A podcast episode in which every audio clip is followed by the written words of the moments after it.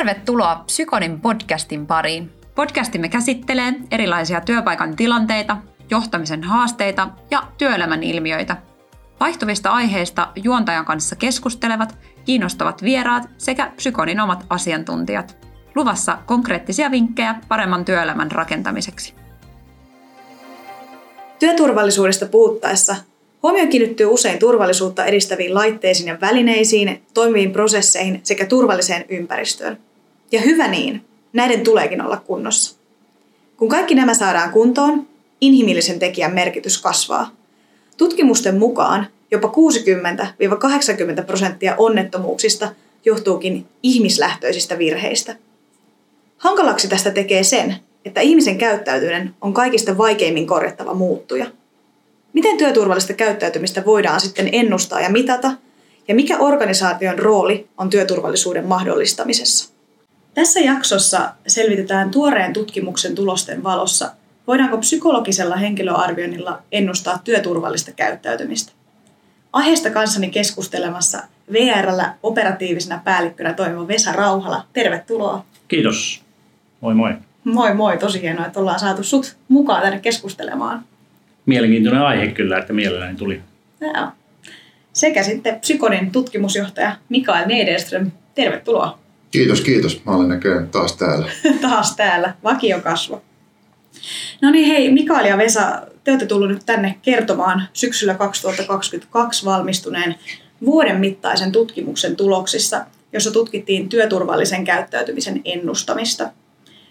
Mikael, sulla on taustaa monenlaisesta persoonallisuuden mittaamisen tutkimuksesta. Mistä kimmoke just nyt tähän kontekstiin työturvallisuuden äärelle syntyi?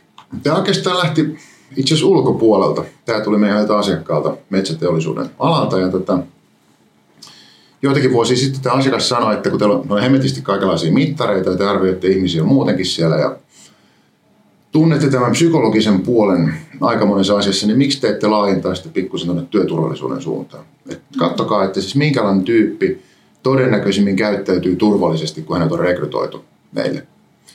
Ja, ja tota, niin kun alettiin miettiä täällä, että niin, niin se itse asiassa on ihan totta, että kun meillä on niin kun, me mitataan hirveästi asioita, niin kyllähän sieltä tommosikin asia varmaan saisi esiin. Ja sitten sen jälkeen me lähdettiin tutkimaan, että okei, että saako sen esiin. Ja sitten kun alettiin miettiä sitä tarpeeksi pitkälle, niin sitten saatiin, saatiin muutama asiakasorganisaatio tähän mukaan tähän tutkimukseen ja sitten saatiin rahoitus siihen ja sitten ollaan tässä. Näin tämä meni. Kiinnostavaa kiinnostavaa kuulla tässä keskustelun aikana, että minkälainen tyyppi, mitkä piirteet on sit sitä, jotka ennustaa parhaiten sitä turvallista käyttäytymistä. Alright, no Vesa, sä edustat nyt tätä toista tutkimuksessa mukana ollutta organisaatiota Tampereen Ratikkaa. Miten työturvallisuus näkyy sun työpöydällä? No mä tulen VR-organisaatiosta. Toimialana on liikenne ja turvallisuus on VRn yksi isoista arvoista ollut aina ja tulee aina olemaan. Niin se on Tampereen ratikassakin. Ja mun työpöydällä se ehkä näkee, näkyy sillä lailla, että mä vedän sitä liikennöintiä Tampereen ratikassa – ja senhän on oltava turvallista. Sen on ajettava siellä turvallisesti, säännönmukaisesti niin, että mitään vahinkoja ei satu. Eli kaikki se, miten luodaan ne mekanismit, menetelmät, miten kuljettaja ajaa turvallisesti, miten se koko turvallisuuskulttuuri meillä luodaan. Tampereen ratikka on uusi työpaikka, mm. niin se on iso asia, miten me nyt luodaan sinne semmoinen turvallisen tekemisen meininki. Ja mä oon ollut mukana siinä rekrytoinnissa alu, alun pitäen, niin rekrytoinnista, rekrytointi on se paikka, missä meidän pitää seuloa ne ihmiset, jotka tulevat sitten ajamaan turvallisesti. Sillä on iso merkitys meidän rekrytoinnissa, että me löydettäisiin niitä ihmisiä, jotka toimii turvallisesti. Mm. Joo, tykkäsin tästä turvallisen tekemisen meininkiä. Päästään tänään myös siihen, että miten sitä nyt tämän käyttäytymisen, kun muutenkin, niin miten sitä päästään rakentamaan, miten voidaan tukea sitä organisaatioissa.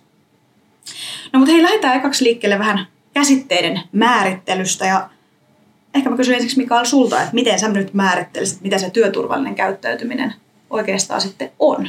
No se on, jos oikein triviaali vastauksen haluan, niin se on sitä, että käyttäytyy turvallisesti eikä aiheuta vaaratilanteita itselleen tai muille. Mutta mut sitä voi niin miettiä vähän monipuolisemmin ja yksi tapa on jakaa se kahteen osaan, että on tämmöistä tavallaan täysin passiivista niin kuin toistoon ja rutiineihin ja tiettyyn niin kuin mekaanisesti turvalliseen käyttäytymiseen perustuvaa toimintaa. Eli ihminen on hirveän tunnollinen, se seuraa sääntöjä, mutta se ei kauheasti mieti, miksi se seuraa niitä. Mutta sitten voi olla, niin kun, voi ajatella, että on tämmöistä vähän aktiivisempaa otetta siihen. Eli silloin ihminen myös ymmärtää, minkä takia ne säännöt on olemassa. Hän ymmärtää, miksi hänen kannattaa niitä noudattaa. Ja parhaimmillaan saa sitten kaverinkin noudattamaan sitä. Et, et se ei ole niin kun sitä, että sä laitat, laitat itsellesi kypärän päähän, vaan sä teet sen, mutta sitten sä sanot kaverillekin, että nyt kannattaa varmaan laittaa se kypärä päähän, että on sellainen tilanne, että voi sattua jotain. Että ne, niin lähtee osittain samoista persoonallisuuden piirteistä ja samoista jutuista meidän pään sisällä, mutta ne näyttäytyy sitten pikkusen eri tavalla. Toinen, toinen tosiaan vähän passiivisempana ja toinen sitten aktiivisena tai proaktiivisena turvallisuuden edistämisenä. Mm, joo. Ja varmastikin tämä proaktiivisuus on just se, mihin teillä sitten VRllä ja Tampereen ratikassa on pyritty sanoa, että turvallisuus on teillä arvo, niin miten teillä sitten turvallisuus määritellään? No, jos Mikael jako kahteen osaan, niin mä tässä oikeastaan kolmeen mm-hmm. osaan, niin tai kolmella eri tavalla kuvailisin sitä turvallisuutta, josta yksi on tietysti se, että meillä on ne yhteiset säännöt, mitä me kaikki noudatetaan, yhteisesti ymmärretään, että nämä on ne säännöt, mitä me tuolla jokapäiväisessä elämässämme noudatetaan. Siellä on lakeja, asetuksia, määräyksiä, työohjeita, ihan yhteisesti sovittuja toimintatapoja. Ne on, ni, niistä on yhteisymmärrys, että näin me toimitaan ja noudatetaan näitä. Ja, ja ymmärrys vielä sillä lailla, että niillä on jotain merkitystä. Että et, et niiden niin kuin, noudattamatta jättäminen, niin ymmärretään heti, että siitä tulee jotakin, jotakin mitä ei, ei saisi tulla. Että semmoinen ymmärrys niistä, miksi ne on ne säännöt siellä. Ja tuossa on tietysti niin kuin hirmu tärkeää se, että ne säännöt, oli ne sitten lakeja, asetuksia, mitä hyvänsä työohjeita, ne pitää olla semmoisia, että ne on niin kuin no, myöskin noudatettavissa. Mm. Että siellä ei tule sitä inhimillistä halua mennä sen riman ali, vaan se, että ne säännöt on semmoisia tällä normaalitoiminnalla, niin mulla ei ole mitään syytä mennä niiden ali, eli noudattaa niitä sääntöjä sitten. Ja sitten se toinen on turvallisuuteen voimakkaasti liittyvä mun mielestä se uskallus ja rohkeus niin kuin myöntää omatkin virheensä. Eli puhutaan semmoisesta avoimuudesta. Eli uskaltaa sanoa, että ei hitsi, nyt mä tein virheen. Ja, ja sitä kautta tulee sitten se koko organisaation oppiminen, että me voidaan niin kuin jakaa se muiden kollegoiden kanssa, että näinkin voi käydä hei tuommoisessa tilanteessa, tämmöinen on jo kerran käynyt, eli opitaan niistä tapahtumista, missä on joku, ei välttämättä tarvitse olla virhe, mutta joku läheltä pilttiin tilanne tai vastaava. Eli näistä pitää kertoa avoimesti siellä työyhteisössä, ei saa, ei saa piilottaa niitä asioita. Eli se tarkoittaa sitä, että johdolla ei saa olla semmoinen rankasu, mentaliteetti, että jos siellä sattuu virhe, mikä on täysin inhimillistä, niin siitä ei ensimmäisenä syyllistetä, vaan tutkitaan asia, mistä se johtuu ja sitten jaetaan se oppi siitä, siitä tuota, koko porukalle. Ja kolmantena sitten mä sanoisin se niin kuin esimiesten päälliköiden ja johdon merkitys, luoda onnistumisen edellytykset sinne työpäivään. Eli johtokin on mukana siinä turvallisuustyössä auttamassa sitä työntekijää selviytymään siitä päivästä. Ja näyttämällä esimerkkejä. Ihan, meillä on hyviä esimerkkejä, esimerkiksi semmoinen, että tota, kun kelit muuttuu, esimerkiksi tulee talvi, me tiedetään, että tulee lumikasat, ratikansa ja ajoväylä kapenee, koska siellä tulee lumikasat eteen, autot saattaa tulla lähemmäs ratikkaa. Niin se on johdolta mun mielestä tai päälliköltä niin esimerkki omasta, että sitten kerrotaan porukalle, että hei muistakaa nyt, nyt se ajoväylä kapenee siellä, että ajakaa varovaisemmin. Tästä olet aina päässyt menemään ohi, mutta nyt sinun lunta, sä et pääsekään ohi. Eli ei jätä kaikkea sille tota, työntekijälle niin kuin hoksattavaksi, että missä ne riskin paikat on, vaan siinä on niin kuin johdollakin iso rooli ja sillä tavalla ne osallistuu sitten siihen turvallisuustyöhön eikä jää etäiseksi sille työntekijätasolle. Tuosta, jos, jos miettii ihan tutkimuksen tasolla, niin tota, siitä on esimerkkejä, että kun katsotaan tämmöistä niin organisatorista turvallisuutta edistäviä asioita, jotka ei siis lähde yksilöstä pelkästään ja yksilöstä eroista, vaan, vaan laajemmasta kontekstista, niin tuo johdon omalla esimerkillä sitoutuminen on yksi, yksi tosi tärkeä tekijä. Se on niin kuin kaikissa muutosprosesseissa, että ei, ei tämä ole sen kummempaa tämä turvallisuus. Mm-hmm. Mutta mut se, se, se on niin kuin pahinta, että jos, jos tota, johto tekee vähän niin kuin, tai käskee tekemään niin kuin he sanovat, mutta ei niin kuin he tekevät, niin se on pahin mahdollinen, pahin mahdollinen juttu sitten niin kuin ylipäänsä organisaatiokulttuurin kannalta, mutta mut erityisesti turvallisuuden kannalta, koska silloin katoaa tämä järki, että miksi noudattaa sääntöjä, kun ei noikaan noudata. Niin, niin tätä kautta joo, että siis ihan, ihan hyvin niin kuin tervettä järkeä, mutta myöskin ihan hyvin niin kuin tutkimusten tukemaa tavaraa toi. Ja mun kokemuksen mukaan ihmiset on aika viisaita ja ne näkee sitten, että milloin niin esimiehet ja muut osallistuu tähän työhön. Se on inhimillistä nähdä sitten, että, että jos ei noikaan tee mitään, niin miksi mä käyn vaivaa sen eteen yhtään mitään. Kyllä se lähtee sieltä ihan ylhäältä asti sen, niin kuin, sen ymmärtäminen, että mitä, mitä se turvallisuus merkitsee, mitkä on turvallisia toimintatapoja. Se ikään kuin tarttuu sitten mm. koko työyhteisöön. Joo, ylipäänsä ihmiset on tosi taitavia huomaamaan feikkaamisen ja se ei niin kuin, varsinkin tässä. Et, et, niin, varsin inhimillistä olla sitten noudattamatta, jos noikaan ei noudata. Siinä tulee helposti jopa vähän tämmöinen, tämmöinen kapinahenki, että nyt mä en ainakaan tee niin kuin säännöt sanoo, jos johto ei noudata. Sitten tulee vähän niin demonstraatiotyyppinen harjoitus ja sitten Joo, ehdottomasti, että se ei niin kuin siinä vaiheessa ei enää kyse siitä, että nostaako se motivaatio ja pitääkö motivaation paikalla, vaan nimenomaan syöstä motivaatiota, mm, jos toimintaa päinvastaista. Joo, ja tässä on niin tosi hienosti kiteytetty kolmeen tämmöiset asiat, jotka on varmasti tosi siellä organisaatiokulttuurin keskiössä te- olevia tekijöitä, jotka siihen työturvallisuuskäyttäytymiseen, jolla sitä voidaan kehittää ja mennään tähän vielä myöhemmin lisääkin. Mutta ehkä tässä kohtaa olisi kiinnostava kuulla vielä lisää tästä tutkimuksesta, joka nimenomaan nyt kiinnittyy tähän niin persoonaan ja työkäyttäytymiseen. Niin kerroksä Mikael alkuun vaikka vähän näistä asetelmista, joista lähdettiin liikenteeseen? Joo, se oli siis sen tyyppinen juttu, että me tota, näitä, näitä kyseisistä asiakkaita kerättiin, kerättiin tota, eli Metsägruppilta ja Tampereen Ratikalta, niin kerättiin dataa, suoritusarviointidataa näistä meillä jo henkilöarvioinnissa käyneistä ihmisistä. Ja, ja tota, nyt kun meillä oli suoritusarviointidata, onneksi onnettomuuksia oli tosi vähän. Eli tämä niin sanottu base rate oli aika, aika matala, mikä on tietenkin hyvä asia. Tutkijan kannalta se on huono, koska mä olisin kaivannut varianssia siinä oikein paljon, mutta, mutta inhimillisesti ajatellen se oli hyvä, että näin oli. Joten nyt sit enemmän tässä ehkä arvioitiin sitten tämmöistä niin turvallisuuspotentiaalia, eikö niin, näistä, näistä vaikka ratikakuskeista tai, tai sitten Metsä Groupin tuotannon työntekijöistä. Mutta tota, tämä oli tavallaan se kriteeri, mitä me haluttiin ennustaa. Ja nyt kun nämä ihmiset oli kaikki meillä käynyt arvioinnissa aikaisemmin, niin nyt me sitten katsottiin, että okei, mitkä meidän psykologiset työkalut, siis arviointimenetelmät, niin mitkä niistä ennusti kaikkein parhaiten näiden ihmisten turvallista käyttäytymistä. Se oli niin kuin se setappi. Et se oli hyvin simppeli, että meillä on, meillä on tietyt henkilöarvioinnin psykologiset menetelmät, joita me käytetään sitten työturvallisen käyttäytymisen ennustamiseen. Joo. Ja näistä mielenkiinnolla kuullaankin lisää, että mitä ne on ollut sitten ne menetelmät ja toisaalta ne, tai komponentti, mitä myös ne piirteet. Mutta kerro se vielä, Vesa toki viittasit tässä, että turvallisuus on keskiössä, mutta mikä sai nyt teidät lähtemään mukaan tähän tutkimukseen? Ähm, no me haettiin alkuun, kun liikenne alkoi, niin tuommoinen 80 henkilöä meille töihin, ihan uusia henkilöitä. Hakemuksia oli semmoinen toista tuhatta. Ja kun tietää, että turvallisuus on silloin iso rooli ja merkitys tässä tehtävässä, niin jollain laillahan meidän piti siitä porukasta seuloa sitten niitä ihmisiä, jotka on taipuvaisia käyttäytymään tai toimimaan turvallisesti. Ja siinä vaiheessa Psykonin kanssa käytiin sitä keskustelua, että voisiko voisiko he tehdä meille näitä arviointeja, niin siellä tuli ilmi tämmöinen niin uusi arviointikriteeri, vai miksi sitä sanotaan, tämmöinen turvallisuuskäyttäytymistaipumus, että sitä voidaan ihan suoraan niin kuin mitata siinä, tai, tai antaa siitä lausunto sen tota, soveltuvuustestauksen niin kuin, tuloksissa. Et ei, me, meille se näkyy sillä, että me ei ollut pelkästään niin kuin sitä henkilön arviointia, että onko se matemaattisesti ja kielellisesti lahjakas ja, ja, ja sosiaalinen käyttäminen ja muu tämmöinen. Et siinä tuli selkeästi niin oma elementti, jossa puhuttiin turvallisesta käyttäytymisestä, taipumuksesta siihen.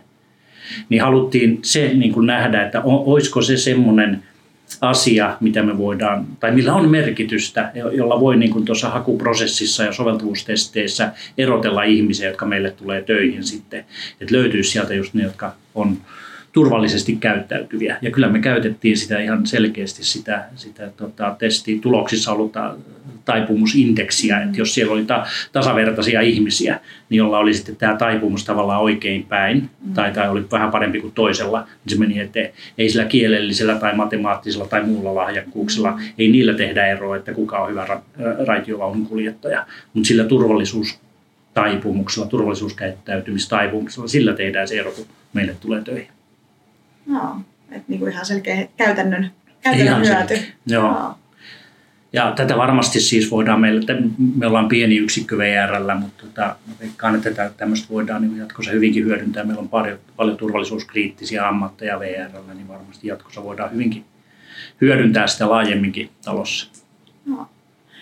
No kertokaapa lisää vähän tästä taipumuksesta ja näistä tuloksista, mitkä ne piirteet nyt on, jotka ennustaa tätä turvallista käyttäytymistä Joo. parhaiten. No mä voisin tuosta indeksistä, indeksistä jatkaa, mitä Vesa sanoi, niin se on siis se on tullut vähän aikaisemmin meille. Se oli jo niin kuin tavallaan ensimmäinen. Silloin me katsottiin paras mahdollinen tutkimustieto, mitä maailmalta löytyy siihen, että mitkä psykologiset piirteet ennustaa turvallista käyttäytymistä. Ja, ja tämä oli jo niin kuin aika hyvä, tämä indeksi. Ja, ja tota, nyt me pikkusen vielä tarkennettiin sitä, kun me saatiin tämä oma data tavallaan, että me ei nojautuu siihen, että mitä maailmalla on tutkittu, vaan nyt tällä omalla datalla, omien asiakkaiden datalla, niin me saatiin nyt vielä vähän tarkennusta siihen. Mutta kysyit siis, mitä sieltä nousi esiin niin tota, yksi ei kauhean yllättävä oli se, mikä on aina kaikissa tutkimuksissa saatu maailmallakin esiin ja mikä on meidän turvallisuusindeksissä kaikkein keskeisin komponentti jo alusta lähtien ollut. Niin on se, että tunnolliset ihmiset on keskimäärin turvallisempia. Ja, ja tota, tunnollisuus on melkein aina työmenestymisen kohtuullisen hyvä ennustaja muuallakin kuin turvallisuuskriittisissä ammateissa. Mutta mut tässä se nousi ihan käsittämättömän isoksi rooli. Eli se oli se voi sanoa, että tunnollisuus selitti yksinään noin 10 prosenttia siitä turvallisesta käyttäytymisestä, mikä esimerkiksi ratikakuskeilla ja, ja Metsä Groupin tuotannon työntekijöillä ilmenee. Ja se on, se on 10 prosenttia, voi kuulostaa pienet äkkipäätään, mutta sitten jos miettii, että se on yksi, vain yksi persoonallisuuden piirre, joka ennustaa noin paljon, niin itse asiassa se on tosi, tosi merkittävä tekijä. Sitten siellä oli muutakin, siellä oli, siellä oli tota esimerkiksi käytännössä riskihakuisuus, eikä nyt kauhean yllättäen niin käänteisenä. Eli mitä riskihakuisempi ihminen, niin, niin sen turvattomammin toimii. Niin, tässä oli myös sitten tämmöisen niin sanotun dark side persoonallisuuden mielenkiintoinen sivujuonne, mitä me itse asiassa aikaisemmissa tutkimuksissa ei ole koskaan tullut esiin. Sitä on tutkittu aika vähän, mutta mut ilmeni, että narsismi, narsismin piirteet on sellaisia, jotka ennustaa turvatonta käyttäytymistä. Eli se oli, ja sen vaikutus oli itse asiassa aika iso. Se oli sillä aika aika jännä, että se oli jopa vähän isompi kuin riskihakuisuuden, hmm. mikä on aika jännä. Mä, mä luulen, että siinä on selityksenä se, että kun, kun ihmisellä narsismin piirteet nousee tarpeeksi paljon, niin siellä tulee mukaan tämmöinen niin sanottu overconfidence bias, eli yli-itsevarmuusharha. Vähän semmoinen, että mä oon näiden sääntöjen eläpuolella, että mä oon pikkusen fiksumpi, mä oon, mä oon vähän parempi kuin tämä muu jengi, että mun ei tarvitse noudattaa ihan kaikki juttuja kuitenkaan. Hmm. Ja, ja tota, tämä saattaa selittää sen, miksi se oli näin, näinkin merkittävä täällä. Mm. Mielenkiintoista. Tämä oli tosiaan ihan uusi tulos. Mä en ole koskaan aikaisemmin nähnyt tutkimusta, jossa narsismi olisi ylipäänsä ollut mukana näissä, näissä ennustavissa tekijöissä. Mutta sitten jälkeenpäin ajatellen, niin ei tietenkään hirveän yllättävää, että se oli näin. Mm, niin, jälkeen, jälkeenpäin on helppo sanoa, että näin, näinhän sitä olettekin. Mutta... Kyllä, se on jälkiviisautta joo. Mutta... Joo, mutta jotenkin tämä on hyvä tämä, että viittasit tähän niin overconfidence biasiin, että varmaan voi liittyä siihen, mutta sitten varmaan etenkin, jos sitten on myös tämä niin riski, riskihakuisuutta, niin voiko se myös liittyä tämmöiseen näyttämisen haluun, mikä myöskin sitten voi olla aika semmoista turvatonta käyttäytymistä? Voi, voi joo. Ja toi, toi riskihakuisuuden yhteys oli aika jännä siinä mielessä, että, että kun tässä oli mukana kielellinen älykkyys, joka ei itsessään itse asiassa ennusta yhtään mitään turvallisen käyttäytymisen osalta. Se, on, se toki niin kuin yleisellä tasolla ennustaa työmenestymistä, mutta mut tässä se oli nolla korrelaatio sillä tuonne turvalliseen käyttäytymiseen. Mutta siinä tuli tämmöinen niin sanottu moderaatioefekti, ja se teki niin, että se sekä voimisti tunnollisuuden myönteistä vaikutusta, eli fiksuimmat ja tunnollisimmat oli kaikkein turvallisimpia. Ja fiksuimmat ja riskihakuisimmat oli kaikkein vaarallisimpia työntekijöitä. Ja se oli jännä, että itse asiassa jos riskihakunen, niin älykkyydestä on, kun se menee yli keskiarvon, niin haittaa turvallisen käyttäytymisen kannalta. Ja tämä oli jännä havainto on kyllä toi niin kiinnittää just huomiota se riskihakuisuus ja niin ohjeiden yläpuolelle meneminen, että, että kukaan kuljettaja ei meillä voi niin itse ajatella, että noudatanko mä tuota ohjetta tai sääntöä tai määräystä vai en, mm. vaan se on ihan fakta. Se, se, sinne ei ole kahta vaihtoehtoa. Sitä on noudatettu. Sitä ei niin henkilö pysty itse päättämään, että noudattaako ohjetta vai ei. Joo, mä, mä luulen, että toi voi hyvin selittää, että kun riskihakuisuuteen kuuluu kuitenkin – varsinkin se, miten se määritellään meidän tällä, tällä tota mittarilla tietty impulsiivisuus ja semmoinen niin kuin, sanotaan, että, että sä, että jos sulla on automaattinen se, että sä käytä sitä, kun käsituntumalla on kivempi improvisoida ja mennä. Vähän niin kuin rimaa hipoa ja mutkissa vähän kovempaa. Ja tällainen. Ja ehkä vähän näyttääkin, että kattokaa, mä pystyn tähän kyllä. Sitten tuohon tulee taas se, että me kuitenkin halutaan myös niitä impulsiivisia ihmisiä siihen työyhteisöön. Että kaikki ei ole liian tavalla, miten mä nyt sanoisin, liian varovaisia tai ohjeita noudattavia. Että se tota, rikas työyhteisö niin vaatii sen, että siellä on sitä impulsiivisuutta. Että miten sen erottaa sitten siitä turvallisesta käyttäytymistä. Että pitää olla turvallisesti käyttäytyvä ihminen, mutta on kuitenkin impulsiivinen ja äh, ekstrovertti ja näitä. Joo, se on, se on itse asiassa just aika monessa ammatissa tuo ikuisuusongelma, että, että jos sä oot veturin kuljettaja, vielä ajaa pidempää matkaa, niin se pitää sietää sitä yksinäisyyttä, puuduttavaa hommaa ja ihan sama, jos niin kuin lentää lentää kymmenen vuotta Helsinki-Oulun väliä, niin kyllä se saattaa jossain vaiheessa alkaa vähän niin kuin näivettää, kun miettii, että eikö tässä tapahdu mitään. Mutta sitten kuitenkin, että jos tulee joku poikkeama tai vaaratilanne, niin sun pitää pystyä toimimaan aika nopeasti ja siinä improvisoimaan. Ja muista aikoina, kun veturinkuljettaja arvioitiin psykonilla, niin tämä oli se ikuisuusongelma, että miten sä niin yhtä aikaa tunnollinen, mutta sitten oikealla tavalla impulsiivinen ja improvisoiva ihminen, koska ne harvoin viihtyy samassa päässä nämä ominaisuudet.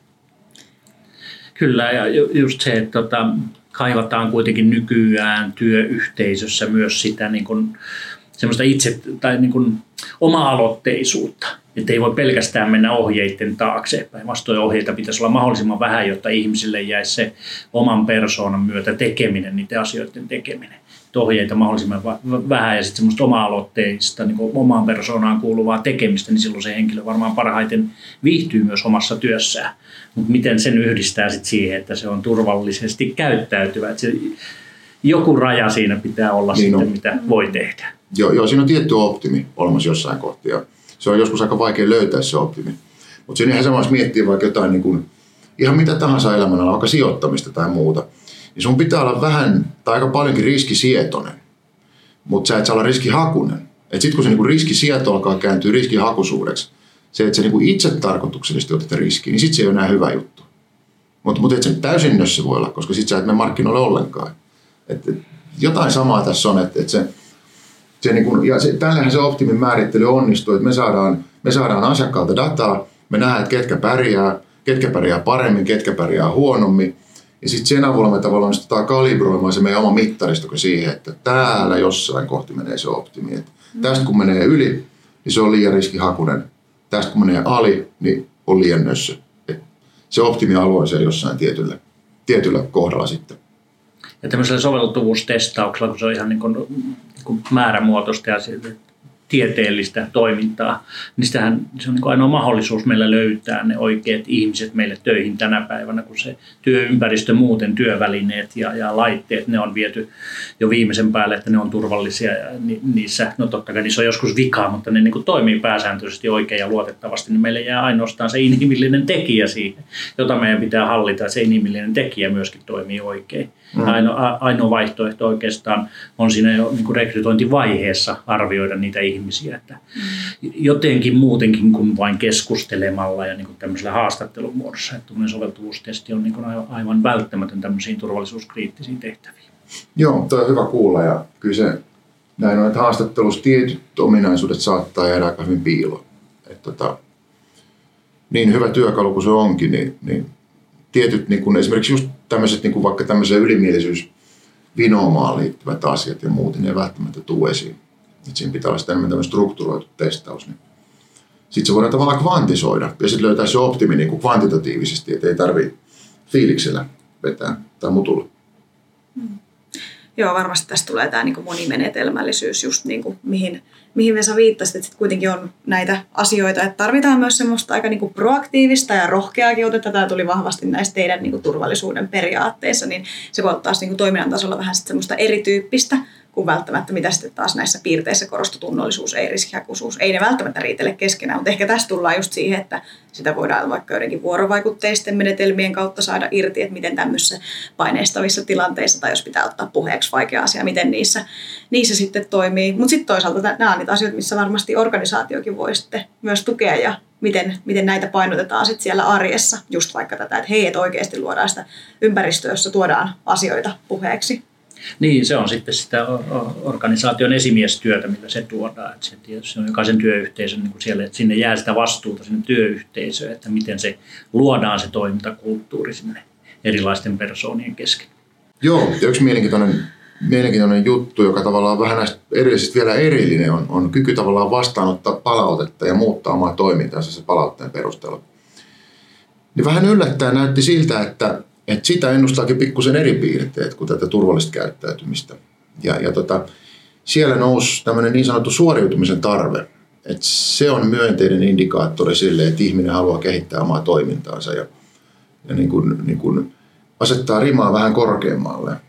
Ja, ja tota, äkkipäätään kun ajattelee, suoriutumisen tarve ei yleensä liity mitenkään erityisesti turvalliseen käyttäytymiseen, mutta tätä kautta se voi liittyä. Että et ihminen, joka oppii, haluaa tehdä asiat vähän paremmin, niin se yleensä myös kuuntelee muita. Ja, ja silloin se menee paremmin jakeluun se, että mitä saa tehdä ja mitä ei. Ja sitten sit toinen, mikä liittyy tähän samaan asiaan, eli tähän niin kuunteluun ja oppimiseen ja oman toiminnan muuttamiseen, niin, niin tota, tämmöinen tietynlainen epäempaattinen introversio, eli tämmöinen hyvin vetäytyvä persoonallisuuden piirre, joka, joka siis introversioitakin on monenlaista. Yksi on tämmöinen, niin kuin, että ihminen haluaa ehkä olla muiden kanssa tekemisissä, mutta ei välttämättä uskalla ja sen takia toimii vetäytyvästi, niin se on hyvin erityyppistä kuin se, se sellainen introversio, joka ei edes halua olla muiden kanssa tekemistä. Vähän tämmöinen niin kuin erakkotyyppinen ajattelutapa. Ja, ja ilmeni, että tämä tämmöinen erakkotyyppinen ajattelutapa itse asiassa ennustaa, ennustaa sitä, että ihminen hyvin vähän kuuntelee neuvoja tai muuttaa käyttäytymistään tai, tai niin kuin, niin kuin tota, ottaa, ottaa vastaan muilta. Ja tässä aikaisemmin kun juteltiin, niin itse asiassa niin kun Vesalla oli ihan hyvä hypoteesi tuohon, että, että olisiko se jotain tämmöistä, että tämmöinen hyvin vetäytyvä ihminen ei päästä muita tontilleen tai päästä muita neuvomaan tai jotain tämän tyyppistä.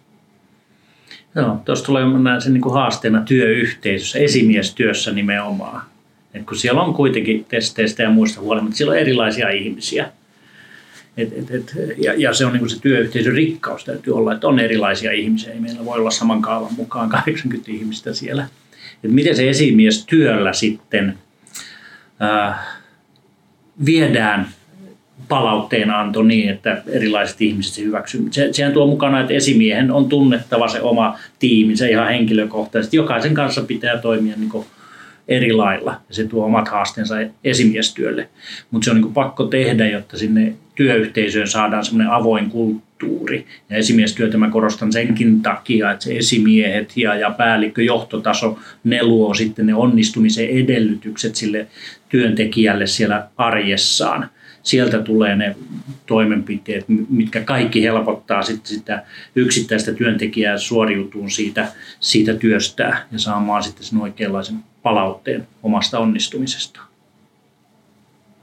Joo, tähän taas täytyy semmoinen tutkimusknoppi heittää, että siis yleensä kun on tutkittu hyvää johtajuutta ja esimiestyötä, niin siellä yksi keskeinen tekijä on tämmöisessä autenttisessa johtamisessa, joka on nyt, näitä trendejä tulee ja menee, mutta nyt on autenttisen johtamisen vuoro tällä hetkellä. Niin tota, mutta se, se, on, ja se on ihan hyvä malli, en, mä en sano sillä, mutta tota, siellä on nimenomaan tämmöinen yksilöllinen huomioiminen yksi keskeisempi juttu, että sä osaat yksilöllisesti huomioida sun alaisten tarpeet. Kaikki ole samanlaisia, kaikki ole samasta muotista. Ihmisiä pitää kohdella eri tavalla joskus. Joo, ja tämä on varmasti teema, joka vielä, että sit jos ynnätään tähän kaikkeen vielä tämä tämän hetken työntekijä ja kun työntekijän markkinoilla eletään, niin tämä yksilöiden huomioiminen siinä johtamisessa, erilaisen huomioiminen toki niin kuin aina tärkeää, mutta että korostuu erityisesti tässä korostuu hetkessä. ja sehän on siis itse asiassa kilpailutekijäkin, koska se luo sen työ yhteisön sinne. Meillä edellisessä rekrytoinnissa oli niin suuri osa ihmisiä oli semmoisia, että ne tuli, tai suuri, mutta erittäin huomattava osa hakijoista oli semmoisia, että oli kuullut, että meillä on hyvä henki tehdä töitä, meillä on hyvä työyhteisö, hakivat sen takia meille töihin. Toi on hyvä pointti. Että toi, toi on niin semmoinen asia, mitä sä et voi julkilausumilla rakentaa, vaan se pitää tulla sieltä, että sen oikeasti on oltava semmoinen. Mä, mä luulen, että toi on niin mahdoton feikata. Mm joku brändiasiantuntija voisi kertoa lisää, mutta näin voisi, näin voisi ajatella. Ja se kertoo siitä, että ei tuommoista niin meilläkin turvallisuuskriittistä työtä, missä on siis sääntöjä ja määräyksiä paljon. Ei sitä työyhteisöä johdeta niillä säännöillä ja määräyksillä, totta kai ne on siellä olemassa, mutta sitten se kaikki muu työ sitten on se, millä se tota, työ, työ, työtä johdetaan.